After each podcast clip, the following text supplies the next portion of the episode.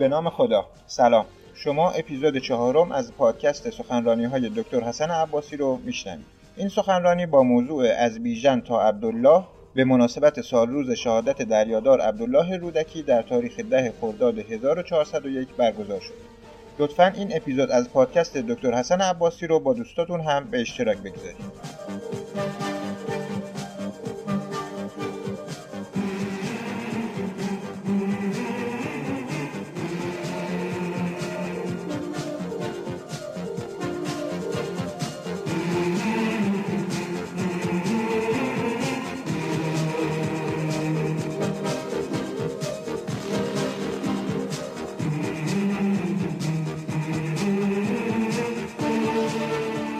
اعوذ بالله من الشیطان الرجیم بسم الله الرحمن الرحیم و به نستعین انه خیر الناصر و معین.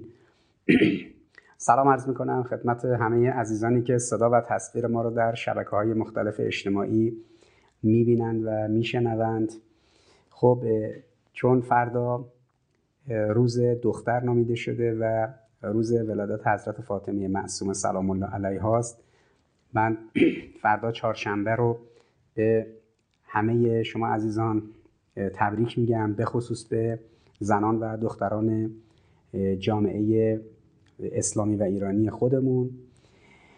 ما رو شب گذشته که سالگرد شهادت شهید دریادار رودکی بود، همزمان درگیر سالگرد شهادت شهید عباس دانشگر بودیم، چون مراسم سالگرد ایشون در یک جمع عمومی در یک مکان عمومی برگزار می شد و در محضر خانواده شهید و دوستان و همکاران و همرزمان ایشون و توده گسترده از مردم شریف ایران، مردم شریف تهران در شرق تهران. من دیشب توفیق نداشتم که برنامه یادواره شهید رودکی رو برگزار کنم. امشب با یک تأخیر در واقع 24 ساعته به جای 9 خرداد در 10 خرداد امشب ما در این برنامه در خدمت شما عزیزان هستیم با گرامی داشته شهید دریادار رودکی که در 9 خرداد 1379 22 سال پیش ایشون به شهادت رسید و خب طبعا باید دیروز و دیشب مراسم ایشون رو برگزار میکردیم، چون تداخل کرد با مراسم شهید عباس دانشگر، ناچار امشب موکول شد و خب امشب من خدمت شما هستم. یکی از شهدای مظلوم ما که کمتر در موردش گفته میشه و کمتر درباره ایشون سخن گفته شده، شهید دریادار عبدالله رودکی هست، از فرماندهان نیروی دریایی سپاه و از بنیانگذاران نیروی دریایی سپاه که خب من توفیق آشنایی با ایشون و یک دوره توفیق همکاری با ایشون رو داشتم موقعی که ایشون معاون عملیات نیروی دریایی بود. از نزدیک ایشون رو دیدم و یه مدتی باشون کار کردم در دوره تقریباً بیش از تقریبا 30 سال پیش. ولذا حق مطلب این بود که بیشتر درباره شهید رودکی سخن گفته میشد و ابعاد شخصیتی ایشون برای دوستان جوانی که روحیه حماسی دارن و این انسان‌های تراز رو میخوان باهاشون آشنا بشن، برای اینها بیشتر شفاف و روشن میشد. خب طبیعتاً اثرات ویژه‌ای هم داره این ماجرا. به هر جهت جامعه امروز ایران جامعه‌ای است که نسل جوان ایرانی بر سر یک دوراهی است، دوراهی سلبریتی و سلبریتی گرایی یا گرایش به شهدا. سین سلبریتی و شین شهید دو تا علامت دوراهی است در سر یک دوراهی که نسل جوان ایرانی خود انتخاب کنه که مثل شهدا زندگی کنه، اونجوری زیست کنه، یا مثل سلبریتی ها زندگی کنه. آنچه تاریخ حداقل 40-50 سال گذشته ایران هست اینه که هیچ سلبریتی به شهادت نرسیده و هیچ شهیدی در زندگیش سلبریتی نبوده. سلبریتی ها انسان های توخالی و پرسر و صدایی هستند که این انسان های توخالی و پرسر و صدا شرایطشون، سازوکارشون و نوع زیستشون برای بیشتر دیده شدنه، برای حضور گاه و بیگاه، حالا اونشون که فوتبالیست کنار زمین چمن، اونشون که توی سینما سینماگره و نمیدونم اونشون که تو موسیقی هم، توی تجارت هم، توی صنعت هم، توی سیاست هم. سلبریتی های گوناگون در حوزه های گوناگون همونطوری که مستحضرید طبعا دنبال اینم که همیشه باشند، اما سلبریتی واقعی که بتونه نگاه معناگرا داشته باشه ما نمیبینیم و نداریم، چون سلبریتی انسان آرمانی جامعه لیبرالی است و یک جامعه لیبرالی انسان ترازی که به جامعه معرفی میکنه سلبریتیه، اما در مقابل جامعه آرمانی اسلامی انسان ترازش شهدا هستند. خب شهیدی که کف خیابونای تهران ترورش میکنن مثل شهید حسن صیاد خدادادی یا که هفته گذشته ترور شدن، یا شهیدی که اخیراً همین ساعت گذشته ترور شدن، یا شهدایی که در دفاع مقدس بودن، شهدایی که در انقلاب بودن، شهدای مدافع حرم، شهدای مدافع وطن، شهدای گوناگونی که در بخش‌های مختلف حضور دارن، خوب زندگی کردن و مرگ خوبی رو هم انتخاب کردن، آخرت خوبی هم دارن. وقتی در محفل و جلسات یادواری این شهدا گرد هم میایم قبطه میخوریم که اینا چقدر خوب زندگی کردن، چقدر هم خوب شهید شدن، کاش ما هم مثل اینا اینجوری زندگی کنیم، اینجوری شهید بشیم. اما هیچ وقت سلبریتی ها نمیخوان بمیرن. لذا وقتی که میبینید یه هنرپیشه از دنیا میره، یه فوتبالیستی از دنیا میره، دوستانش، هوادارانش، طرفدارانش و خود همون اعضای اون جامعه ورزشی یا جامعه هنری و غیره به زمین و زمان بعد میگن این چرا مرد، مثلا انگار همه آدما نباید هیچ وقت بمیرن، انگار مثلا یه هنرمندی شده 80 سال حالا مرد، باید به زمین و زمان بعد پیرا گفت. لذا انسان ایرانی امروز بر سر دوراهی سلبریتی یا شهیده، مثل ماجرایی که در جشنواره کن رخ داد، در فستیوال کن هفته گذشته و روزهای اخیر، و وقایع تلخ و تاریکی رو، دو تا فیلم سیاه که یکیشون از ایران رفته بود، یکیشون در خود اروپا ساخته شده بود علیه ایران و هنرمندای خودفروخته و واداده و مفلوکی که اسم هنرمند رو خودشون میگذارن ولی سلبریتی هایی هستن که به هر جهت شقوق شخصیتیشون و انحرافات اعتقادی و شخصیتشون برای همه مشخص و محرزه. اما به هر جهت جامعه این افراد توخالی رو میبینه و در مقابلشون انسانهای معناگرا و حقیقی رو. و خب طبعا ما در مورد شهید که سخن میگیم، حالا اینجا مشخصا شهید رودکی، در مقابل این قهرمانهای پوشالی، در مقابل این سلبریتی‌هایی که یک زیست بادکنکی دارند و در زندگی خودشون ممکنه جنبه‌های الگو برای بعضی‌ها داشته باشن، اما وقتی به نهایت میرسن، به پیری میرسن، به انتهای عمرشون میرسن، همش اظهار ندامت و پشیمانی و سرخوردگی و همین مواضعی که در طول چند هفته اخیر تعدادی از زنان پیر و مسن موسیقی ایران در 70-80 سالگی نشستن جلو دوربین ها و گلایه و شکوه و از این زندگی هایی که داشتن و دارن. خب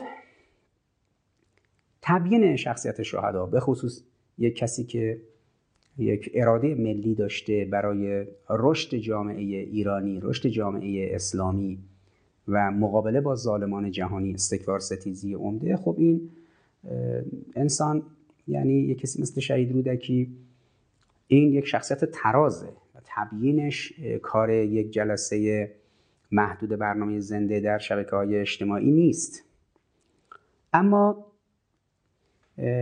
در حد وسع ما که به قول اون شاعر که فرموده آب دریا را اگر نتوان کشید هم به قدر تشنگی باید چشید. حالا به میزان تشنگی که وجود داره نسبت به این افراد متعالی، خب طبعا ما هم در حد بضاعتمون به ابعاد شخصیتی ایشون بپردازیم. حالا حق هم اینه که چون من یه مدتی توفیق داشتم با ایشون از نزدیک هشت رو نشت داشتم، خب شاید بهتر بتونم اون بخشی از اون زوایا رو منعکس و منتقل کنم. شهید رودکی در دهه 1330 به دنیا آمده بود، اهل جنوب بودن، اصالتا در بندر ریگ اقوامشون بودن و در استان بوشهر و خب ولی در شیراز رشد و نمو ایشون رقم خورده بود، مدرسه رفته بود و تحصیلاتش رو انجام داده بود. یک شخصیت بسیار خوش ذوق، خوش هنر، مثل همه شیرازی ها و جنوبی ها که خیلی اهل خوش قریحه و به هر جهت همشهری حافظ بودن و همشهری سعدی بودن، یک موهبتی است که خوش ذوقی و خوش قریحه بودن رو به هموطنای ما در استان فارس به ویژه در شیراز هبه کرده و نتیجهش اینه که طبیعتاً ما وقتی یک کسی رو در شیراز ببینیم که اهل این ذوق هنری نباشه تعجب میکنیم. یعنی قاعده اینه که عمده دوستان ماشاءالله خیلی خوش روحیه و خوش مشرب و شهید رودکی هم همین وضعیت رو داشت و خب طبعا ایشون یک جوانی بود که خیلی خوش قد و قامت بود، تقریبا 130 کیلو وزنشون بود، یه قد رشید و هیکل پر.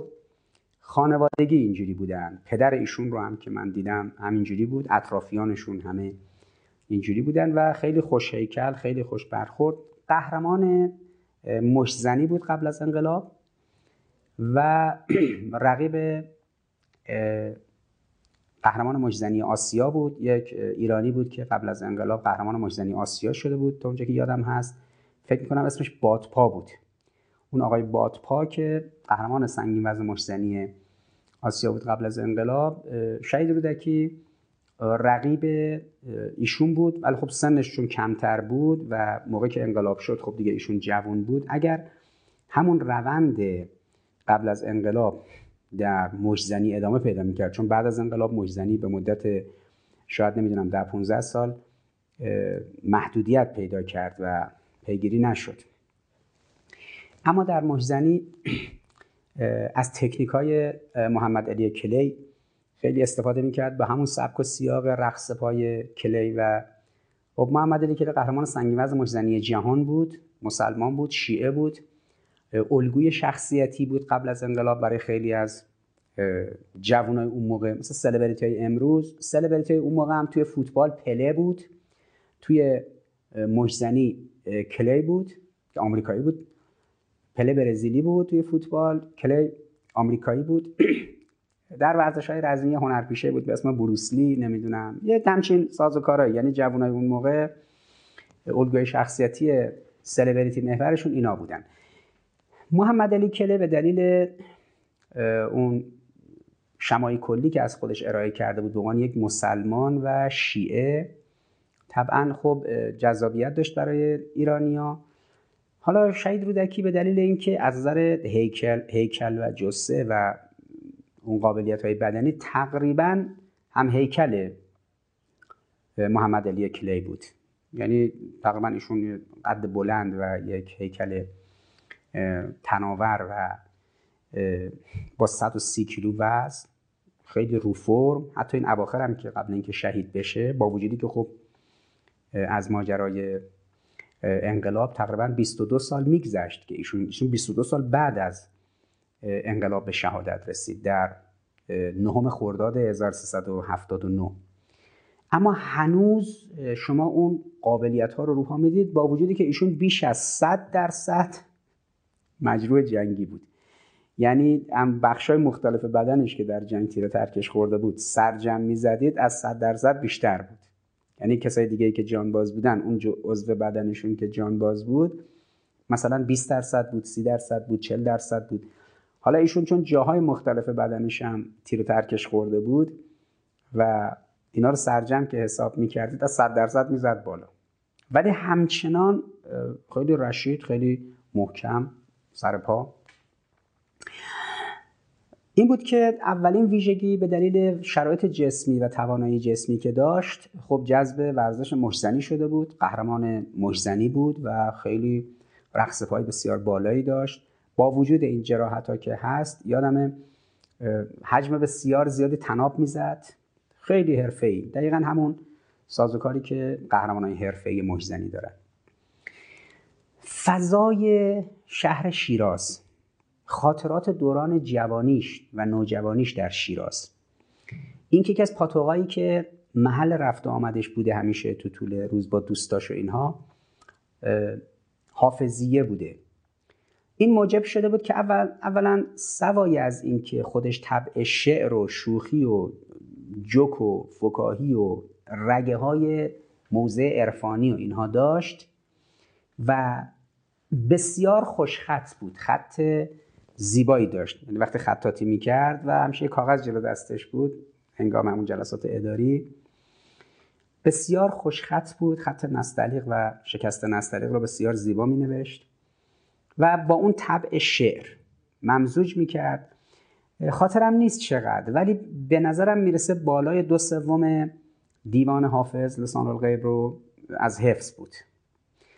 هیچ مناسبتی پیدا نمیشد، شرایطی در روز پیدا نمیشد که به فراخور اون حس و حال شهید رودکی غزلی از حافظ رو یا بیتی رو یا حتی مصرعی رو سر جای خودش چاشنی بحثای جلسه نکنه. به این دلیل بود که حاج عبدالله وقتی وسط یه جلسه می نشست، اون جلسه خیلی جلسه ملیحی بود، بحثای صعب و خشک فکری و فرهنگی و سیاسی و نظامی، یه دفعه مثلا با یه غزلی از حافظ و اون شیوهی که حافظ خونی میکرد. پس سوای از اون موقعیت ورزشیش که یک موقعیت ممتازی بود و به دلیل شرایط جسمی ممتاز و اون قابلیت‌هاش، امید این بود که قهرمان سنگین وزن مجزنی کشور و آسیا و جهان بشه. حالا دیگه در شرایط انقلاب اومد این توانایی رو صرف انقلاب و دفاع مقدس کرد به عنوان رقیب اون آقای باتپا که قهرمان مجزنی بود. شق دوم شخصیتش همون شخصیت هنریش بود که در شخصیت هنری و ادبی بسیار مأنوس با حافظ رحمت الله علیه بود و خیلی حس و حال عارفانه‌ای داشت. خب ایشون تحصیلاتش اینجوری بود که بعد از دیپلم داشت که دیگه انقلاب شده بود، بعد از انقلاب تحصیلات دانشگاهیش رو در سطح کارشناسی انجام داده بود. تحصیلات تکمیلیش در فوق لیسانس در دانشکده فرماندهی و ستاد ارتش جمهوری اسلامی، نیروی دریایی ارتش جمهوری اسلامی، 69 و 70 دورش رو گذروند، 68 69 70. تزش در مقطع کارشناسی ارشد فرماندهی و ستاد نیروی دریایی استراتژی دریایی جمهوری اسلامی بود و اون موقع طرف مشورت بودم من باش، یعنی در این ماجرای پایان نامش که خیلی پایان نامه قطوری هم شد، فکر میکنم پایان نامش یه چیزی در حد 700 صفحه شد تا جایی که یادمه، 600 700 صفحه، که خب طبیعتا پایان نامه فوق لیسانس نباید اینقدر حجیم میشد، اما دیگه چون میخواست به دامنی از اطلاعات عمومی کار و اطلاعات پایه بپردازه که بتونه جمع‌بندی و نتیجه گیری کنه، خیلی پایان نامش موسع شد. ساعتهای مدیدی هم من باهاش مباحثه میکردم توی این جمع‌بندی اون کار و خب کار خیلی خوبی شد. به هر جهت چون از پایه‌گذاران نیروی دریایی بود و چون خودش بچه ساحل بود، بچه جنوب بود، بچه دریا بود، اقوامش، اطرافیانش همه لنجدار بودند در استان بوشهر، بندر ریگ، بوشهر و خیلی به اصطلاح شرایط دریایی خاصی داشت. حاج عبدالله روی زمین که بود اذیت بود، پاش میرسید به دریا زنده میشد، اصلا یک حس عجیبی به دریا داشت. یک نکته جالب عرض کنم که ایشون وقتی شنا میکرد خیلی شناوریش بالا بود، روی سطح آب خیلی راحت میخوابید و ساعتها میتونست روی آب دراز بکشه شنا کنه. از نظر وزن حجمی با وجودی که وزنش زیاد بود، بیش از 120 کیلو 130 کیلو بود، ولی خیلی راحت شنا می‌کرد توی دریا. خب میدونید کسایی که وزن حجمشون اینجوری باشه موقع غواصی مشکلی که دارن باید از این وزنهای سربی کمرشون ببندن که بتونن پایین برن قوس کنن. و خب عالمی داشتیم توی این حس و حالای اینجوری ایشون. سوای از شخصیت ورزشی و شخصیت هنری و ادبی و اون طبع شوخ ایشون، شخصیت علمیش هم شخصیت برجسته‌ای بود. عرض کردم این پایانامش وقتی در قضایای استراتژی دریایی جمهوری اسلامی گذروند و سال 1170 دفاع کرد، هنگامی بود که به عنوان معاون عملیات نیروی دریایی مسئول عملیات نیروی دریایی سپاه شد. قبلا یک دوره خب ایشون در قرارگاه نوح نبی مسئولیت عملیات دریایی رو داشت در دوره جنگ و دفاع مقدس. در اون دوره جنگ نفتکش‌ها در عملیات متعدد درگیر بود. خب همونطوری که میدونید در جنگ نفتکش‌ها عراق با کمک فرانسه هواپیمای سوپر اتانداردی که فرانسه داد و موشک‌های اگزوستی که داد و هلیکوپتر سوپر فرلئونی که داده بود و با کمک ایالات متحده و کمک آواکسای آمریکایی که دست عربستان بود، رادارهای پرنده‌ای که هواپیمای غول‌پیکری که رادار پرنده روشون هست و اینا می اومدن از خاک عربستان روی خلیج فارس و سواحل ما رو شناسایی می‌کردن. آمریکایی‌ها اونجوری کمک می‌کردن، عراقی‌ها کمک آمریکا و عربستانی که داشتن هیچی کمک کویت و امارات و قطر و بحرین و همه کشورهای حاشیه جنوب خلیج فارس رو داشتن. اروپایی‌ها هم فرانسوی‌ها و آلمانی‌ها همه کمک می‌کردن دیگه.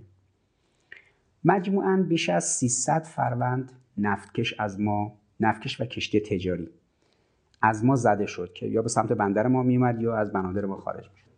300 فروند شناور تجاری شامل نفتی و گاز و فله‌بر و کانتینربر و کشتی تجاری. متقابلا در جنگ دریایی و جنگ نفتکش‌ها در طول اون چند سال جنگ دریایی تقریبا ایران 400 فروند کشتی تجاری، نفتکش، باربری و غیره از عراق یا کشورهای همپیمان عراق زد. شما همین چیزی که هفته گذشته شنیدید که یک تانکر نفتکش ما که در مدیترانه تردد داشته، کشور یونان این رو مصادره کرد، توقیفش کرد به دستور آمریکایی‌ها، بعد نفتش رو داد به آمریکایی‌ها، کشتی هم نگه داشت. این راهزنی دریایی یعنی چی؟ هیچی دیگه. کشور یونان بود، عضو ناتو و غلام حلقه به گوش آمریکا دستور داده کشتی ایران اومده بگیرید. آمریکا هم دیگه دزد سرگردن است دیگه.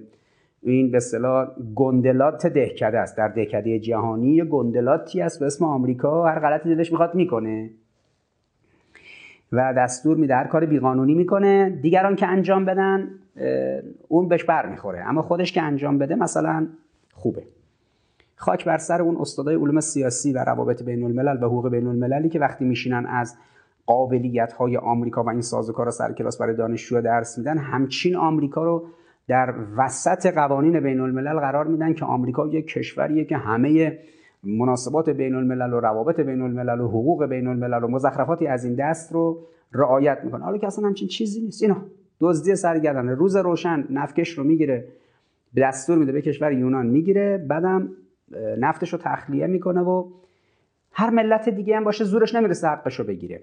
اما خب شما دیدید که بلافاصله چند روز بعد ایران 17 تا نفتکش یونانی رو در خلیج فارس و مناطق دیگه رصد کرد. از این 17 تا 2 تاش رو گرفت که یه دونه بزنید ما 2 تا به جاش میگیریم. 2 سال پیش هم یادتونه 2 سال پیش هم انگلیسی همچین کاری کرد در تنگه جبل الطارق در آن سوی مدیترانه. در حالا این یونان در ضلع شرقی مدیترانه این کار کرده، در ضلع غربی مدیترانه در جنوب اسپانیا در هنگامی که نفتکش ایرانی عبور کرده بود از تنگه جبل الطارق، یه تانکر نفتکش ما رو انگلیس گرفت. جنوب کشور اسپانیا یه سرزمین کوچیکیه که تنگه جبل الطارق رو مدیریت میکنه. اون تیکه سرزمین جنوب اسپانیا دست انگلیسه. برای اینکه بتونه تنگه رو کنترل کنه اون تیکه رو اومده انگلیس گرفته از اسپانیا. به قول خودش دژبانی و نگهبانی دم در ورود خروج دریای مدیترانه رو. هنگامی که تانکر نفتکش ما رو انگلیس اونجا گرفت، خب یادتونه نیروی دریایی سپاه روی یه دونه تانکر نفتکش انگلیسی فرود اومد. کماندوهای نیروی دریایی سپاه فرود اومدن، نفتکش انگلیسی رو گرفتن. هنگامی که یک پاسدار جوانی داشت بند پوتینش رو لب اون سک اونجا اون نفتکش می‌بست، عکسی که گرفته شده بود خب خیلی هزینه داشت برای انگلیسی و ابهت امپراتوری سابق انگلیس شکسته شد. بریتانیای کبیر، گریت بریتانیا. و همونطوری که ملاحظه فرمودید خب از بلندگوهاش هم اذان پخش کردن، چون جلو اذان مغرب بود و لحظاتی گذشت، یه فضای معنوی ایجاد شد و انگلیس نفتکش ما رو آزاد کرد، به جاش نفتکشش آزاد شد.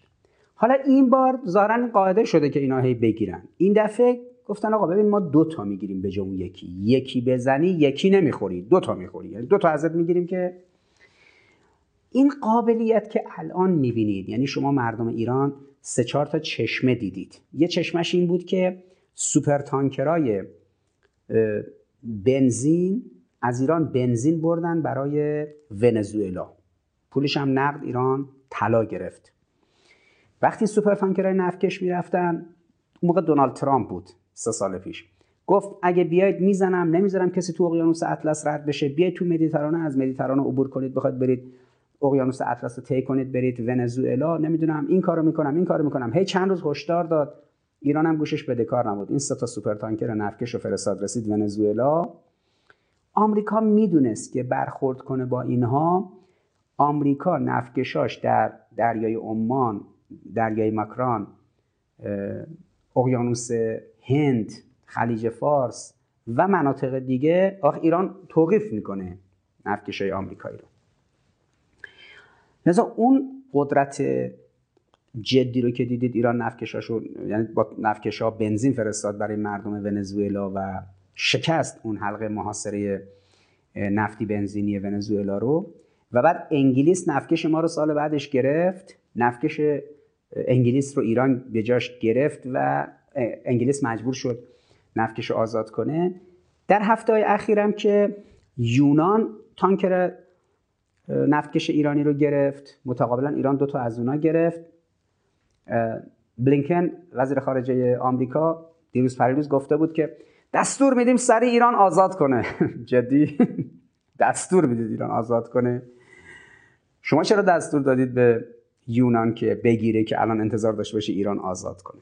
اما به هر جهت آنچه که شما ملاحظه فرمودید یک نمایش قدرتی بود که منافع ایران به خطر بیفته، طبیعتا منافع طرف مقابل هم به خطر خواهد افتاد. نکته این روندی که شما الان میبینید در جنگ نفتکش‌ها که هر چند هفته چند ماه یه بار یه زد و خوردی بین ایران با آمریکا، ایران با رژیم صهیونیستی، ایران با انگلیس، حالا این دفعه با ایران با یونان پیش اومده، دیر به جنبی، حواست نباشه. یه بار نفتکش‌ها تو آمریکایی‌ها میگیرن، یه بار انگلیس میگیره، یه بار یونان میگیره. هر کی تو این جنگلی که اسمشو گذاشتن جنگل نمیدونم مقررات بین الملل، حقوق بین الملل، هر کی هر غلطی دلش میخواد میکنه، قوی نباشی لهت میکنن. لذا نیروی دریایی با اقتدار تمام هر کجا تعرض کنن به منافع دریایی ایران، دیدید دیگه برخورد میکنه و کوتاه هم نمیاد و این سازوکار انجام. این قابلیت در نیروی دریایی بخش عمدهش ابتکار شهید رودکی بود. یعنی این جربوزه و شجاعت و شهامت که ما در بیافتیم با دشمن توی دریا و حقمون رو ازش بگیریم، این در دوره جنگ نفتکش‌ها که اونا 300 فروند، بیش از 300 فروند از ایران زدن و ایران بیش از 400 فروند نفتکش و کشتی تجاری از اینا زد و موازنه به هم خورد، کاملا فلج شده بود عراق در دریا، کویت، کشورهای دیگه که همکاری میکردن با صدام و آخر پای شوروی رو کشیدن وسط. شوروی تو بیا این کشتی‌ها رو اسکورت کن که به بهانه اینکه تو اسکورت کردی ایران نزنه. اولین کشتی که شوروی اومد اسکورت کرد اسم کشتی کویتی رو گذاشتن کورتوریف، یعنی این دیگه یه اسم روسی روشه، پرچم روسیه روشه، اگه کسی بزنه یعنی با شوروی جنگ شده.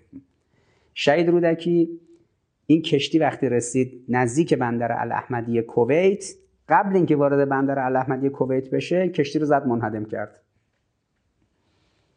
شوروی فهمید این عجب جنگ خطرناکیه و بهتره پاشو بکشه کنار. پاشو کشید کنار. وقتی که شوروی پاشو کشید کنار، این که عرض میکنم سال 65-66 که نفتکشای ما همه زده میشد، کشتی تجاری ما همه زده میشد. هیچ کشتی تجاری نمیتونست بار بیاره برای ایران، هیچ نفتکشی نمیتونست از ایران نفت ببره، میزدن. اما عراق نه، باید ازش حمایت میکردن تا اون نفتش صادر بشه، کشتی تجاریش بیاد. این کاری که در مورد صدام کردن، حمایت کردن ازش توی دریا، که این امید رو ناامید کرد، همین دوستانی مثل شهید رودکی که کشتی کورتوریف رو در ورودی بندر الاحمدی کویت منهدم کردن. شوروی پاش کشید کنار، دید خیلی این جنگ خطرناکه. آمریکا اومد جلو که خب میدونید دیگه، آمریکا کشتی رو اسکورت کرد، کشتی ارخا رو، اسمش رو گذاشت کشتی بریشتون، اسم آمریکایی گذاشت روش، پرچم آمریکا رو زد روش که هر کی به این حمله کنه با آمریکا حمله کرده. که در منطقه اون عملیات منطقه سوم دریایی بود. منطقه بندر عباس میشد منطقه یکم دریایی، تنگه هرمز تا ابو موسی. منطقه دوم دریایی استان بوشهر که همین جزیره فارسی و جزیره خارگ و اینا منطقه دوم. منطقه سوم میشه شمال خلیج فارس که از بندر ماهشهر در واقع حرکت صورت میگیره. کل سواحل عراق و سواحل کویت و بخش از سواحل عربستان، این منطقه است که تحت عنوان منطقه سوم دریایی شناخته میشه. کشتی کورتوریف در منطقه سوم زده شد تو سواحل کویت، اما کشتی بریشتون رو بچهای منطقه دوم زدن، همون شهید نادر مهدوی که جلو چشم ناوای آمریکایی بریشتون رو در واقع زد و منهدم کرد. خب آمریکا یه همچین زهر چشمی از ما دیده بود. کشورهای متخاصم دیده بودن که ایران تو دریا با هیچ کس شوخی نداره. خب این عدد تو ذهنتون باشه. 300 نفتکش و کشتی تجاری ما رو زدن، ایران 400 تا زد. مقابله به مثل یه پله بیشتر. آمریکا دستور داد به یونان یک کشتی نفتکش ما رو گرفت، نفتکش رو خالی کرد، نفتش رو مصادره کرد آمریکا با پررویی. ایران 2 تا نفتکش یونانی رو گرفت که یونان بدونه که نوکر و نوچه آمریکا نباشه. دفعه بعد آمریکا بهش دستور داد بگه با دردسر درست می‌کنی، الان یه نفتکش ایرانو می‌گیریم، 2 تا نفتکش منو می‌گیره و نفتاشو مصادره می‌کنه، دردسر میشه. این وضعیتی که الان می‌بینید اون موقع هم بود. کیا چنین قابلیتی رو در نیروی دریایی به وجود آورده بودن؟ شهید دریادار عبدالله رودکی و دوستان دیگه نیروی دریایی، همین سردار فدوی، دریادار فدوی که الان جانشین فرمانده کل سپاست، ایشون یه محور عملیاتی عمده رو دستش بود سمت تنگه هرمز و بندر عباس، و شهید رودکی شمال خلیج فارس دستش بود، و شهدای دیگه هر کدوم در هر کدوم از این مناطق که زیست می‌کردن. این دوستان در دهه اول انقلاب، در دهه 1160، در مقابله با آمریکا برای برقراری خط ترانزیت دریایی، اینکه کشتی‌های تجاری برن، کشتی تجاری بیان، کالاهای صادراتی از طریق دریا صادر بشه، کالاهای وارداتی بیاد، نفت صادر بشه، محصولات صنعتی غیره بیاد. همین اتفاقی که الان شما در اوکراین می‌بینید، در جنگ اوکراین الان میلیون‌ها تن قله آماده صادراته، چون کشور اوکراین کشور کشاورزیه و حجم بسیار زیادی از قله این کشور میتونه خیلی از کشورها رو تغذیه کنه. اما خب خبر دارید که الان روسا اومدن بخش عمده از سواحل اوکراین رو گرفتند. بندر اودسا که یکی از بندرهای اصلی کشور اوکراینه و از اونجا باید گندم صادر بشه، الان میلیون ها تن گندم مونده و امکان صادرات نداره، چون دریا رو روسیه تقریبا از دست اوکراین در آورده. اون موقع تلاش آمریکا و کشورهای مرتجع عرب منطقه مثل کشور امارات، قطر، کویت، سعودی، و عراق در همراهی با صدام این بود که کمک کنن به صدام در عراق تا نذاره نفت ایران صادر بشه و هیچ کالایی به سمت ایران بیاد. خب نیروی دریایی باید با اقتدار این حلقه محاصره دریایی 1000 کیلومتری رو میشکست. حدود 800 کیلومتر در داخل خلیج فارس و تنگه هرمز بود، 200 کیلومتر هم بیرون. 1000 کیلومتر پوشش دریایی عظیم. خب این خودش یک جبهه جنگی بود که با اون 1200 کیلومتر جبهه جنگ زمینی که از دهانی فاو و از پایین خرمشهر شروع میشد میرفت تا بالای هاجمران نزدیک مرز ترکیه، اون 1200 کیلومتر جبهه زمینی که استان خوزستان، استان ایلام، استان کرمانشاه، استان کردستان و استان خراسان، استان آذربایجان غربی محسوب میشد، اون 1200 کیلومتر جبهه زمینی، 1000 کیلومتر هم جبهه دریایی. از این رو شهید رودکی و دوستانشون ابتکار عمل رو جوری به دست گرفتن که اگر دریا برای ما ایرانیا امنیت نداشته باشه، برای کسی دیگه امنیت نخواهد داشت. این استراتژی اعلام شد به صورت رسمی در نماز جمعه تهران توسط مقامات جمهوری اسلامی و در محور منطقه سوم در شمال خلیج فارس شهید رودکی این سازوکار رو انجام داد. خاطرم از یه مقاله‌ای رو برای مجله بررسی‌های استراتژیک می‌نوشتیم، سال 1967 بود. اینکه چگونه ایران برنامه‌ریزی کرد عملیات آزادی فاو را انجام بده و از اروند عبور کنه، چون در یک رودخانه‌ای که عرضش گاهی 700-800 متره، بعضی جا 500-600 متره، بعضی جا 400 متره و این مصب ورودی این رودخانه اروند وقتی میاد میریزه به خلیج فارس، خلیج فارس در 24 ساعت 4-5 بار جزر و مد داره دیگه، یعنی آب میاد بالا دوباره آب میره پایین. وقتی یه رودخونه‌ای وارد یه دریایی میشه که حجم جزر و مدش این شدت رو داره، خب اون رودخونه داخلش قواس بفرستید که بخواد از این ور آب رد بشه، این 500-600 متر یا این 600-700 متر رو رد بشه وارد سرزمین اون طرف بشه، ریسک دیگه. این قواس‌ها رو آب میبره چون شدت جریان آب به خصوص در اون وضعیت عدم محاسبه جزر و مد زیاد. خب عملیات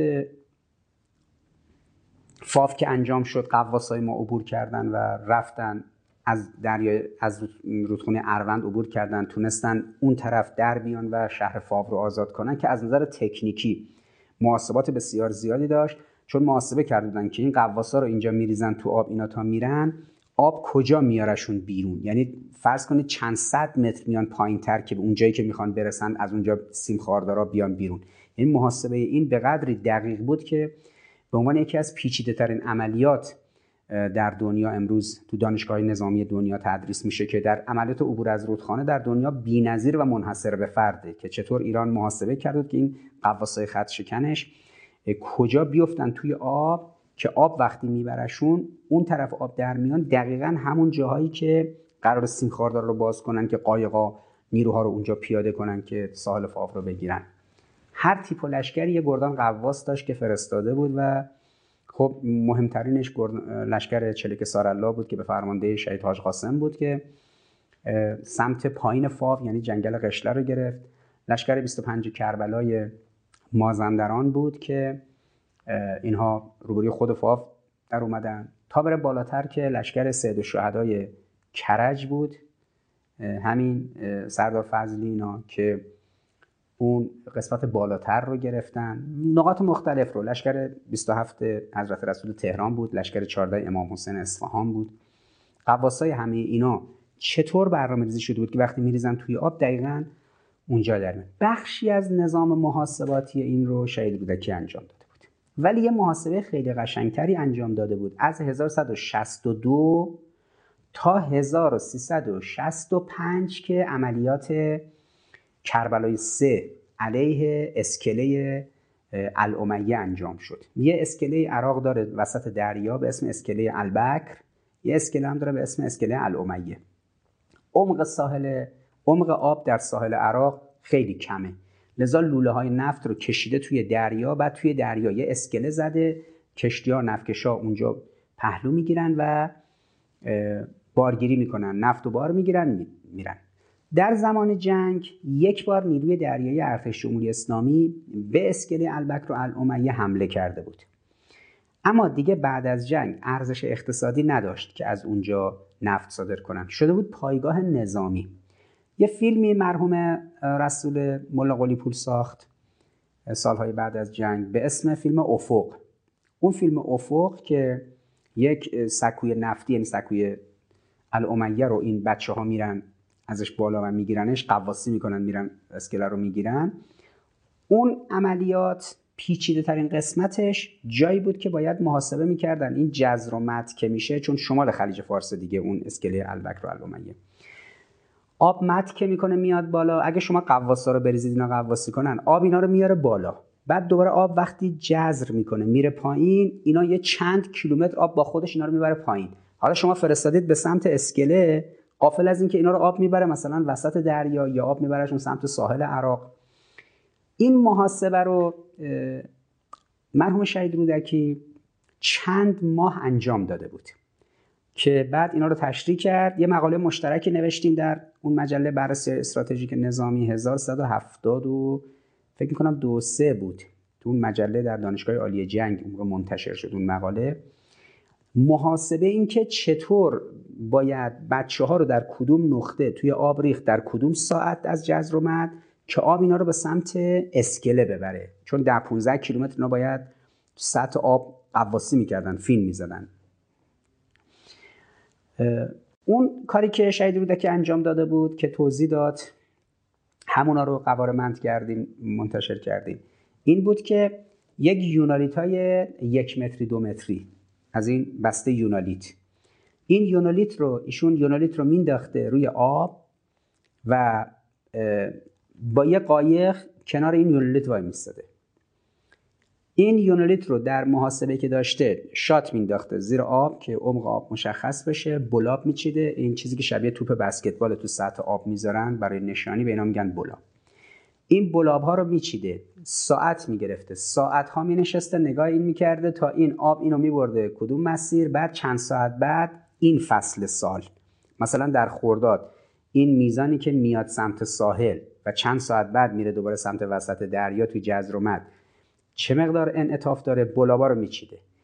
در مثلا مرداد هم وسط تابستون هم محاسبه میکرده، دوباره این چقدر میاد، دوباره توی مهر هم اول پاییز هم محاسبه میکرده. دقیق در میاره که با قطب نما کدوم نقطه مختصات جغرافیایی در جزر و مد در فصول مختلف سال اگه قواسا رو بریزید تو آب چجوری میبرشون آب سمت ساحل، چجوری برشون میگردونه سمت وسط دریا، که برد سمت ساحل برگردون سمت دریا، دقیقاً روبروی اسکله در بیان و از اسکله برن بالا.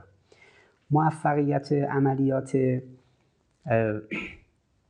کربلای 3 که تسخیر اسکله البکر و الامیه در دریا بود، موفقیت اصلیش عنایت حضرت الله بود از این طریق که شهید رودکی از 1162 تا 1165 این جزر و مدها رو وقت و بی وقت در بین ماه‌های مختلف سال هر بار یه چند روز خالی کرده بود، وقتش رو رفته بود، محاسبه کرده بود، دوباره رفته بود، چند هفته بعد، چند ماه بعد وسط یه فصل دیگه اومده بود. نتیجه تحقیقاتش که چند سال جمع شده بود در محاسبه، یعنی در بهش میگن هیدروگرافی، در محاسبه این نوسانات دریایی در هیدروگرافی، این کار رو در بستر بررسی عملیات نظامی انجام داده بود و دقیقاً مشخص کرده بود شب عملیات کجا باید قواسا رو بریزید که اینا چند کیلومتر که با اون پرهای قواسی فین بزنن بتونن خودشون رو به اسکله برسونن.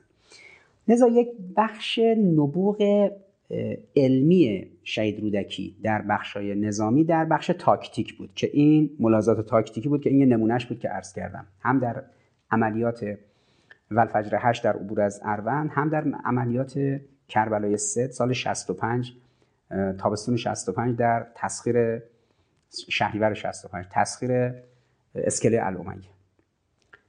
قابلیت دیگه ایشون قابلیت‌های تکنیکیش بود، یک مغز به عنوان یک مهندس، یک فرد متخصص شبیه حسن تهرانی مقدم.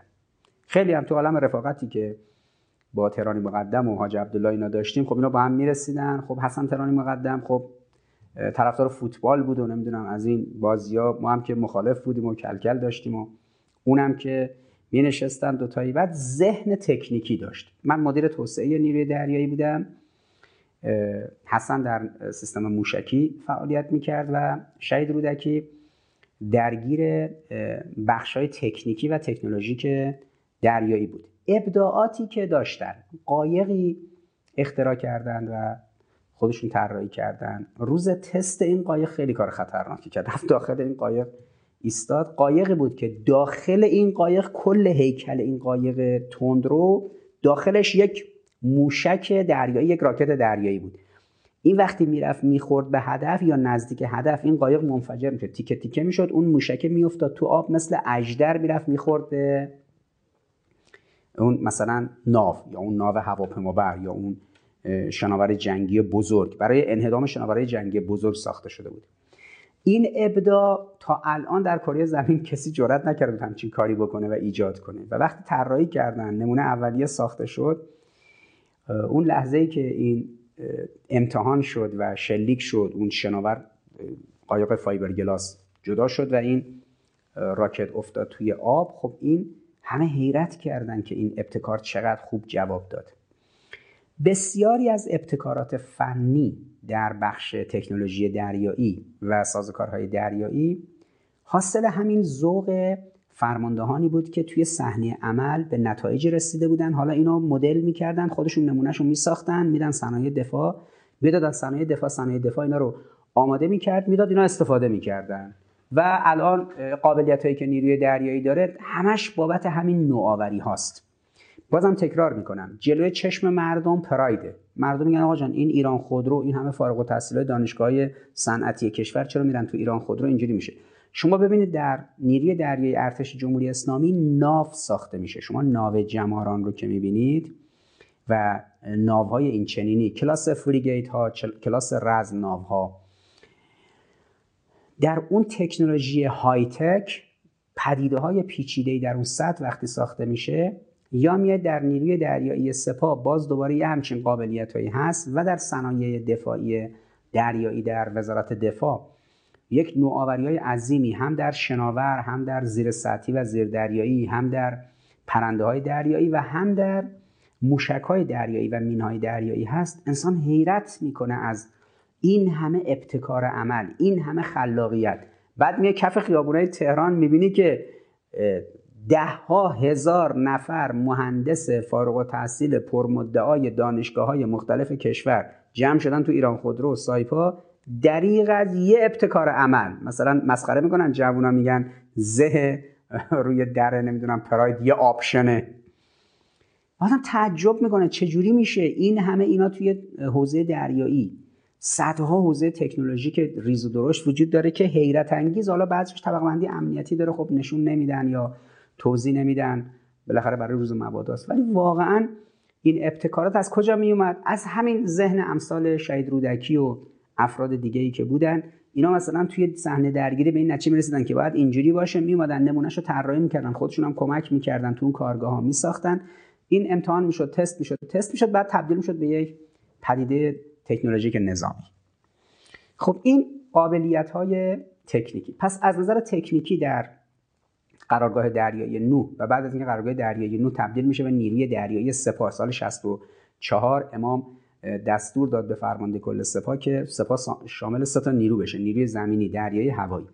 وقتی در سال 1164 که مجموعاً تقریباً 6 سال از عمر انقلاب میگذشت، در 6مین سال عمر انقلاب امام تصمیم گرفت نهاد نوپایی به نام سپاه 3 تا نیروی زمینی، دریایی، هوایی داشته باشه مثل یک ارتش کلاسیک. هنگامی که اون قرارگاه دریایی توی خلیج فارس، اسم قرارگاه نوح بود، مرکزش توی بوشهر بود، تبدیل شد به نیروی دریایی سپاه. همین آقایونی که با قایق کف دریا می‌جنگیدن، اینا یواش یواش این ابتکاراتشون رو بسط دادن و نیروی دریایی سپاه از سطح تکنیکی تو تکنولوژی اومد بالا. از نظر سطح تاکتیکی هم که گفتم دیگه، محاسباتی که انجام می‌شد، که اون عملیات انجام میشه تو هیدروگرافی، چه محاسبات پیچیده، و اینکه چجوری راهگیری کنن، شناور دشمن رو بزنن. اونا 300 تا نفکش از ما زدن، ما 400 تا زدیم. یعنی شما زدن این 400 تا، یعنی باید راهگیری کرده باشید، محاسبه کرده باشید برای درگیری باش.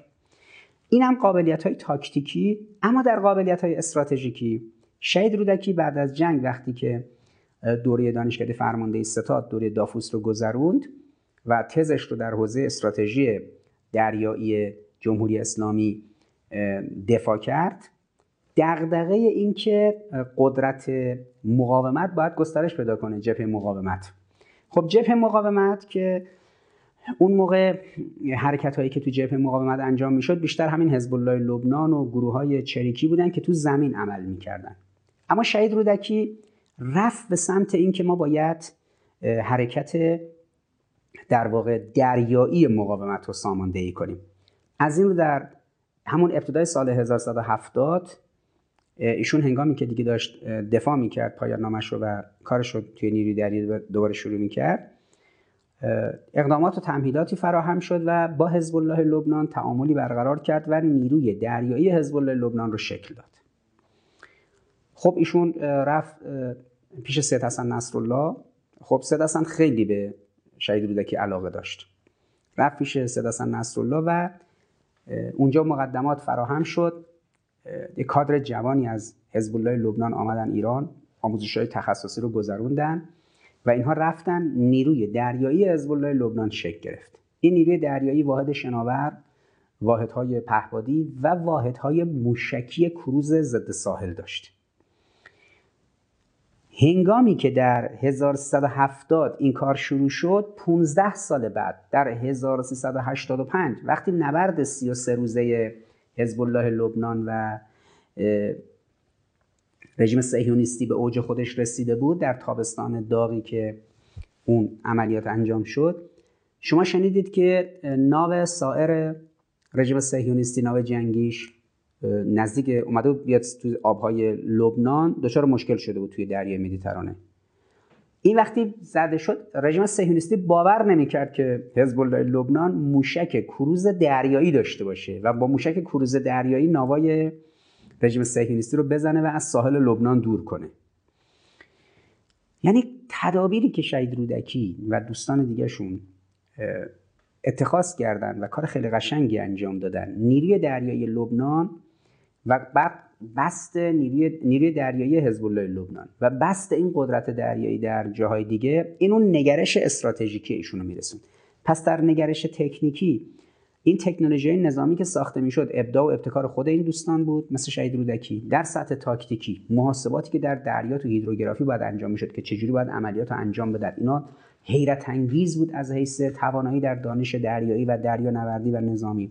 در سطح استراتژیک هم که ایشون مبدع اون طراحی ساختارهای نیروی دریایی حزب الله لبنان بود و همونطوری که خب مستحضرات حزب الله لبنان الان غیر از اینکه قدرت زمینی و قدرت جنگ شهریه، قدرت دریایی هم هست. هم قدرت جنگ شهریه، هم قدرت جنگ صحرایی و مرزی داره، هم قدرت موشکی و هوایی پهپادی و همچنین قدرت دریایی. این سلایه‌ای بود که شهید رودکی در این حوزه‌ها به خوبی موفق شد ظهور و بروز بده کار رو. البته تفکر استراتژیک خود ایشون در مسئله قدرت دریایی در نیروی دریایی تفکری بود که افق‌ها و چشم‌انداز دور نیروی دریایی رو شکل میداد. به عنوان مسئول عملیات نیروی دریایی اهداف عمیقی رو میدید. اینکه آمریکایی هر از چندی میگفت در سر قضیه جزایر سگانه میخوام بیام اینجا رو بگیریم، تنگه هرمز رو نمیدونم ببندیم، مرزهای ایران رو چکار کنیم. خب اینو شهید رودکی دغدغه‌اش این بود که ما این تهدید و این حرفا رو باید دور کنیم از ساحل ایران و جای دیگه دشمن باید فکر کنه اگه اینجا به ما ضربه زد جای دیگه بهش ضربه خواهیم زد. نتیجهش این شد که برد عملیاتی رو گسترش داد و اتفاقاتی رو رقم زد که خب طبعا امروز بعد از گذشت 31 سال از 1370 که شهید رودکی ما مسئول عملیات دریایی شد تا بعد که شهید شد و الان تقریبا 1 سال از اون سال میگذره، شما دیدید سواحل ایران و وضعیت دریایی ایران یکی از امن‌ترین مناطق دریایی جهان، با وجودی که این همه ما دشمنای ریز و درشت مثل نمیدونم رژیم سعودی و نمیدونم خود همین ایالات متحده و قدرت‌های زورگو و متجاوزی که غیر قانونی در این منطقه هستند، اما در یک چنین فضای این قابلیت به حمدالله به خوبی حفظ شده. شهید رودکی از حیث ساختار نظامی یک نابغه بود، نابغه دریایی. هنگامی هم که با شهید ناظری که بعداً وارد نیروی دریایی شد از واحدهای ویژه نیروی زمینی و در فرماندهی واحدهای ویژه نیروی دریایی کار رو دست گرفت در هماهنگی با شهید رودکی، اونجا دوره‌ای بود که دیگه این دوتا انسان بزرگ یک اقتداری به توان دریایی کشور دادند. این بخش زیست دریایی و ساخت شخصیت ایشون در این حوزه ها در دوره‌ای که از روز اول انقلاب تا سال 1379 22 سال بعد از انقلاب که به شهادت رسید یک روز آرام نداشت، یعنی همیشه یا پاش کشورهای دیگه بود، در آفریقا، در آسیا، در کشورهای عربی، یا مدام یه پاش توی چاهبهار بود، اقیانوس هند بود، یا خلیج فارس بود، یا تنگه هرمز بود، یا در شمال در دریای مازندران، دریای کاسپیان که به غلط گفته میشه دریای خزر، اونجا بود. مدام در حال ساماندهی، در حال پایه‌ریزی یک نیروی دریایی مقتدر، چون گفتم که بالاخره نیروی دریایی سپاه سال 1164 شکل گرفت، قبلش تو قالب یک یگان دریایی بود. 64 شکل گرفت، 65 شوروی رو اونجا توی دریا زد، کشت کورتوریف. 66 آمریکا رو زد، یک سال بعدش نیروی دریایی آمریکا رو زد در قضیه کشتی بریشتون. این قابلیتی که شما دیدید رقم خورد، اینا چیزی نبود جز عنایت الهی. بلا میشه شما یک نیروی دریایی رو تازه چند سال راه انداختید بعد بتونه جلوی قوی ترین نیروی دریایی جهان عرض اندام کنه. ولی خب این قابلیت ها از یه انسان بزرگی برمی اومد که قبلا اون روحیه جنگندگی در شخصیتش رو در رینگ مشزنی در تراز مسابقات ملی نشون داده باشه. انسانی که به عنوان یک بوکسور و کسی که تو مشزنی در واقع انسان کاملا تهاجمی بود، حالا این وضع جسمی قوی و این روحیه و اون روحیه تهاجمی تو ورزش وقتی وارد صحنه نظامی میشد، قوت قلب برای جوانایی بود که کف صحنه داشتن میجنگیدن توی دریا و هوا و زمین، و اینکه یه فرمانده پشت سرشونه که خودش یه فرد کاملا جنگنده است، یه فرد رزمنده است. ضمن اینکه روحیات ورزشیش با روحیات هنری و ادبیش و حافظخانیش با روحیات خطاطی و هنرمندی و ظرافت‌های اینچنینیش با روحیات علمی و تصمیم سازی و تفکر استراتژیک و تبیین استراتژی دراز مدت دریایی، همینا وقتی جمع می‌شد یه انسان چند وجهی از شهید رودکی ارائه می‌کرد. خب ایشون از نظر سطح زندگی و مناسبات زندگی تقریبا خودشو بی نیاز به نیروی دریایی گرفته بود. یک زندگی در واقع دریایی که یک سهمی در مثلا لنجی چیزی باشه، اونجا ممر معیشت و درآمد خودشو تأمین کنه که نخواد وابسته به بیت المال باشه.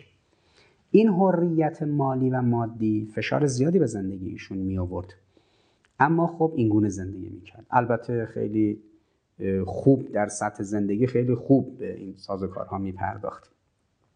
شهید رودکی دلیل اینکه اسمش به عبدالله تغییر، اسمشون بیژن بود، بیژن رودکی.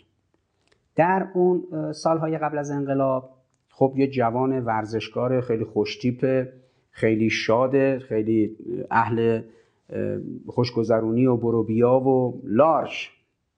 این که میگم بچه های شیراز متوجه میشن من چی میگم. ایشون با شهید دستغیب معنوس بوده و کنار دست شهید دستغیب بزرگ شده بود. یه موقع شهید دستغیب تو همون حال و هوای انقلاب بهش میگه که آقای رودکی اسم شما که بیژن اسمش، اسم شما اسم دینی. حاج عبدالله میپرسه که نظر شما چیه؟ شهید دستغیب میگه تو عبداللهی، تو بنده خالص و خوب خدا هستی. از اونجا اسم خودش رو حاج عبدالله دیگه با نظر شهید دستغیب گذاشته بود حاج عبدالله، دیگه بیژن رودکی نمینوشت، مینوشت حاج عبدالله، چون حالا این کلمه حاج عبدالله رو هم شهید دستغیب گفته بود. حتی توی امضا کردن، توی مراودات حتی خیلی رسمی، کلمه حاج عبدالله برای خودش پذیرفته بود. بیشتر دوست داشت با همین لحن خودمونی حاج عبدالله. این حاج عبدالله که دیگه اون کلمه بیژن رودکی و سردار رودکی و دریادار رودکی و این موارد رسمی رو خیلی دوست نداشت. خیلی دوست داشت خودمونی و ملموس این حاج عبدالله بچه‌ها بگن. به این خاطر هم خیلی توی دل بچه‌ها جا داشت و اون قابلیت. حالا از سید حسن نصرالله که خیلی به ایشون علاقه داشت تا شهید سلیمانی حاج قاسم که خیلی به ایشون علاقه داشت تا شهید صیاد شیرازی که ایشون هم خیلی علاقه داشت در ارتش به حاج عبدالله. بابت همین روحیه معنوی و اون حس خوبی داشت. ببینید من هر بار که در مجلسی و محفلی بودیم که نام حضرت فاطمه زهرا سلام الله علیها می اومد، حاج عبدالله حتما منقلب می شد. از یه مدت به بعد من حساس شدم ببینم که این وقت و بی وقت داره، یعنی یه جایی باید حالش خوب باشه وقتی نام حضرت زهرا سلام الله علیها اومد این منقلب بشه، یا اینکه نه کلا هر موقعی که وقت و بی وقت باشه هر جا نام حضرت بیاد حاج عبدالله تحت تاثیر قرار میگیره.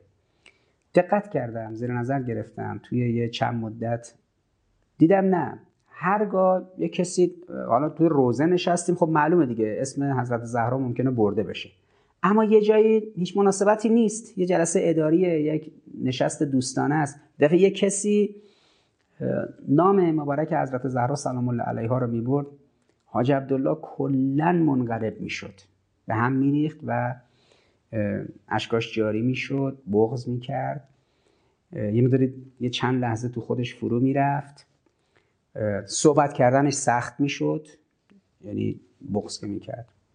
یک ارادت قلبی عجیبی به حضرت زهرا سلام الله علیها داشت. یه آدمی با 130 کیلو وزن، یه هیکل ماشاءالله رشید، یک انسان قوی که اصلا حضورش پشت بیسیم به نیروها تو خط مقدم امید میداد و خودش وقتی توی دریا شناوران می نشست می اومد همه دیگه مطمئن بودن که کار درسته دیگه، یعنی نماینده خدا توی این عرصه و این اصلا قلبی که به خدا واگذار کرده. این چنان وقتی نام حضرت زهرا می اومد منقلب می شد و متأثر می شد و تحت تاثیر قرار می گرفت که بسیار عجیب بود، خیلی عجیب. خب این روحیه معنوی رو ما از این فرد شجاع و ممتاز سراغ داشتیم. طبعا بعد از اینکه دیگه اسم ایشون از بیژن به حاج عبدالله تغییر کرده بود، خب تا موقعی هم که شهید دستغیب به شهادت برسه حاج عبدالله دوروبر ایشون بود و متأثر از بحث‌های اخلاقی شهید دستغیب تربیت شده بود. اما خب دیگه این بعد از شهید دستغیب و شهادت شهید دستغیب که خب حاج عبدالله درگیر جنگ زمینی بود در خوزستان موقع دفاع مقدس و بعد هم درگیر مسائل جنگ دریایی در نیروی دریایی بود، این دوره‌های طولانی رو این انسان بزرگ طی کرد، کمک کرد به دوستانی که نیروی دریایی رو داشتن راه اندازی می‌کردن، یک نیروی دریایی مقتدر طراحی شد، شکل گرفت، انسان‌های زیادی رو تربیت کرد، استراتژی دریایی رو در پایان نامش نوشت و اونجا گذاشت و عملیات رو ساماندهی کرد، بخش دریایی حزب الله لبنان و گروه‌های مقاومت دیگر رو ساماندهی کرد، شکل داد. یک روز خوش نداشت، همیشه گفتم پاش این ور اون ور بود، یه روز خونه نبود. بندگان خدا اعضای خانواده‌اش خب حسرت اینو داشتن که حاج عبدالله رو سیر بتونن یه بار ببینن. این اواخر در سال 1173 74 که نیروی دریایی باید همه بدنه کادرش رو به سمت عملیات ویژه و هوابرد می‌برد و اینا باید همه پاراگلایدری رو یاد می‌گرفتن که بتونن از سواحل تا جزایر با پاراموتور و چترهای موتوردار برن. اولین نفرایی که اومدن آموزش دیدن خود آقای فدوی بود و آقای رودکی. عکسایی که الان دارم هم از اون روز که این آقای فدوی رو بستیم به چتر اینها رو از اون بالای کوه انداختیم پایین با چترهای موتوردار و چترهای پاراگلایدر و عالمی بود، یه حس و حالی داشت. خب آقای رودکی سنگین بود، حاج عبدالله ماشاءالله سنگین بود. مرحله اولی که با این چتر را رفت و خب تا فرمون بگیره و بتونه خوب فرود بیاد کف دره، توی از اون پیست امامزاده هاشم بالای فیروزکوه اینا میدون پرش اونجا بود. حاجی وقتی اومد پایین خب خیلی سخت خورد زمین و این دنبال چش صدمه خورده بود انتهای ستون و فقراتش، یه چند روزی سخت را میرفت، همش هم از چشم ماها میدید. ولی خب بالاخره دیگه بعد مسلط شد، مجهز شد و در حوزه عملیات هوایی هم این بخش چترهای موتوردار که به سرانجام رسید. تو مانورا وقتی حجم زیادی از این بچه‌ها با چترهای موتوردار از ساحل میرفتن به سمت مثلا یک جزیره که عملیات سوار هوایی رو انجام بدن، بتونن هوا برد کنن، دیگه یادم میومد که اینا تو آموزشا چه مراحل دشواری رو ایشون میگذرون بعد از اینکه خورد زمین و اون مختصر جراحت براش پیش اومد. اما من حیث المجموع ذره لحظه ای از فرا گرفتن و آموزش غفلت نمی‌کرد. اگه لازم بود یه بحث فکری، نظری، تئوریک در مورد قدرت دریایی و مسائل اجتماعی، سیاسی، فرهنگی رو بدونه، شاگردی میکرد، مینشست با حوصله میشنید. اگه لازم بود که در دریا در حوزه علوم تکنولوژی و فنی و غیر از ذلک نکاتی رو بگیره که حالا این ایده و ابداعی که میخواد کنه در موی پدیده تکنولوژیک باید یه نکاتی رو از کسی یاد بگیره، اصلا ابایی نداشت، شاگردی کنه. اگرم قرار بود مثلا فرض کنید حالا پاراگلایدر یاد بگیره، نمیدونم چتربازی یاد بگیره، همه این موارد رو تا آخرین روزای زندگیش، زندگی مادیش، به خوبی رعایت میکرد. انسانی که مدام در حال تحول بود، انسانی که مدام در حال آموزش بود، انسانی که مدام در حال فراگیری بود و الحمدلله نتیجه خوبی شد. باقیات و صالحاتی از خودش در ایران، در لبنان، جاهای دیگه به ارمغان گذاشت که قدرت جهان اسلام رو ارتقا داد، نیروی دریایی رو به یه سطح قابل قبولی رسوند و در اتوبان اسبدوانی، اتوبان بالای افسریه، اون پلی که از روی اتوبان جدا میشه و منتهی میشه به ابتدای اتوبان شهید باقری، اون پل به نام ایشون هست، پل شهید دریادار رودکی. و خب گاهی اوقات من از اون پلی موقعی رد میشم، نام ایشون رو که میبینم یاد اون خاطرات 30 خورده سال پیش میافتم و روحیه بسیار بشاش و شاد ایشون. خب ایشون چند تا فرزند دارن، فکر میکنم تا جایی که یادمه 2 تا دختر داشتن، 3-4 تا پسر خوب داشتن، 3 تا پسر خوب داشتن تا جایی که یادمه، و خیلی بچه‌های خوب، روحیه خوب، خیلی خانواده خوب الحمدلله. خب این زندگی انقلابی و جهادی همینه دیگه، آدم خیلی کم به زندگی و خانوادهش میتونه برسه چون شرایط ناآرامی داره. و بعدم که دیگه شهادت و بعدم این فضاهایی که وجود داره. انقلاب اسلامی در این 43 سال ابر انسانهایی رو به خودش دیده که حرکت رو به جلو در این نظام جمهوری اسلامی مبتنی بر عمل این ابر انسانها بوده. کل جناح‌های اپوزیسیون، اما از جمهوری خواه، مشروطه خواه و سلطنت طلب، اصلاح طلب، چپ نمیدونم سوسیالیستی، مارکسیستی، همه این گروهایی که ادعا میکنن مثلا جمهوری اسلامی رو میخوان براندازی کنن و جایگزین بشن، اینا یک نفر آدم مثل یکی از این شهدای ما نمیتونن در پهنی کار خودشون داشته باشن. یک نفر حتی اصلا قابلیت رو ندارند. فرهنگ و زمینه حیات اجتماعی سیاسیشون جوری نیست که همچین آدمای محکمی بپرورونه. یکی از 300,000 شهیدی که فدای انقلاب اسلامی شد، یکیشون شهید رودکی بود که الحمدلله نامش هنوز خوب زنده است و ظرفیت بسیار بالایی داره شخصیت ایشون که یک فیلم سینمایی خیلی خوب ازش ساخته بشه. یک انسانی که چطور به این سطح از بالندگی رسید، چگونه زندگی کرد، چگونه به شهادت رسید، چگونه در این دوره کوتاه عمرش که نزدیک تقریبا 4 دهه ایشون بیش از مثلا تو وارد دهه 5 شده بود دیگه، 40 خورده سالش بود، در یک دوره 40 ساله انسان چقدر میتونه خوش شانس و خوش اقبال باشه که این همه قابلیت و کارایی ازش بیاد و بتونه این همه تأثیر بگذاره در سطح جهانی و باقیات و صالحاتی باشه براش برای ادامه زندگیش. خب طبیعتاً در 22مین سالگرد شهادت ایشون ما فقدان ایشون و جای خالی ایشون رو مثل جای خالی همه شهدا احساس میکنیم، اما میدونیم که اینها ناظر و حاضر هستند و ناظر اعمال ما هستند، حاضر هستند و دلشون برای مردم ایران، مسلمانان جهان و برای انقلاب اسلامی میتپه و عنایت دارن. از سوی خدا اینا عنایت دارن به انقلاب و این حرکت ها طبعا به خوبی همجوری که پیش میره حاصل اون عنایت ویژه این شهداست که لطف دارن و توجه ویژه دارن. درود میفرستم به خانواده معزز و بزرگ شهید رودکی که یک همچین انسان بزرگی درشون پرورش پیدا کرد و اون جمله همیشگی که تکرار میکنم، خدا شهدا رو برای خودش ساخت.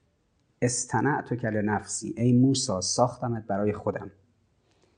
امام علی علیه السلام در نهج البلاغه فرمود، به معاویه فرمود که در نامه‌ای که نوشت برای معاویه که انا صنایع ربنا، ما صنایع ربمون هستیم، توسط خدا به صورت یه پدیده صنعتی ساخته شدیم و مردم تصنیعشون، مناسبات صنعتیشون به تبع ماست. صنعت رو امروز در جامعه ما یه پدیده بیرونی میگیرن، همین هواپیما و ماشین و کشتی و موبایل و دوربین و امکانات این چنینی. حالا که در قرآن صنعت اول متوجه وجود انسانه، انسان توسط خدا تصنیع میشه. لذا یک ویژگی مهم انبیا اینه که خدا ساخته برای خودش اونا رو. لذا صراحتاً به حضرت موسی در آیه 41 سوره طه، 42 سوره طه فرموده که موسی ساختمت برای خودم، استنعتک لنفسی. همونطور که ائمه هم همینو گفتن. شهدا هم توسط خدا ساخته شدن برای خدا. ولذا کسی مثل شهید رودکی، این انسان توسط خودش ساخته نشده بود، خدا ایشون رو ساخته بود. از این جهت خب طبعا ما افتخار داریم که یاد این شهید بزرگ رو گرامی بداریم و امیدوارم جوانان ما درباره امثال این شهدا بیشتر غور و غوص کنن، زندگیشون رو قمار نکنن بر سر سلبریتی ها، این فوتبالیست ها، هنرپیشه ها، خواننده ها. اینا اگه 6 و 8 زندگیشون کم کسری توش به وجود بیاد، صداشون همه عالم رو پر میکنه. اینا فقط دنبال دنیای خودشون و لایک خور خودشون توی اینستاگرام و ماشین شاسی بلند خودشون و زرق و برق زندگی و دنیای خودشون و توی چشمودن خودشونن. اینها شاید در زمین ورزش یا در جلوی دوربین توی فیلم سینمایی یا روی استیج موقع اجرای موسیقی یه چیز متفاوتی باشن، ولی بقیه لایه‌های زندگیشون هیچ چیز ممتازی نداره، فقط همینی که جلوی چشمن خیلی ممتاز. کامل و جامع نیستن. اما کسی شهیده که تو همه حوزه‌های خلقیات و روحیات زندگیش تو همه چیز خودش رو آماده کرده باشه و خدا ساخته باشش و یه شخصیت ترازی باشه. از این منظره که این شهدا رو شناختن و معرفی کردن ارزش‌های فرهنگی و اخلاقی و تربیتی بسیار بالایی داره. انشالله همه شما عزیزانی هم که این نکات رو شنیدید و یاد و خاطره شهید رودکی رو در محضر شما گرامی داشتیم، همه شما عزیزان هم توسط خدا استناعت بشید، خدا به همه ما هم رحم کنه، ما رو برای خودش بسازه که استنعنی لنفسک. انشاءالله و سلام.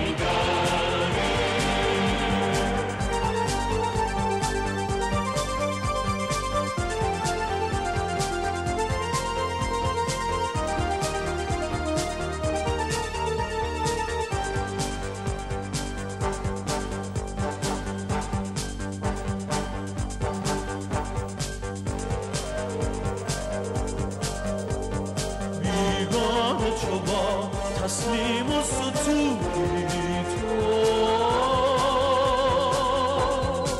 ایران.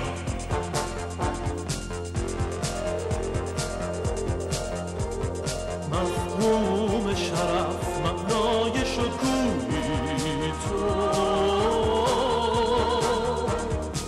ایران.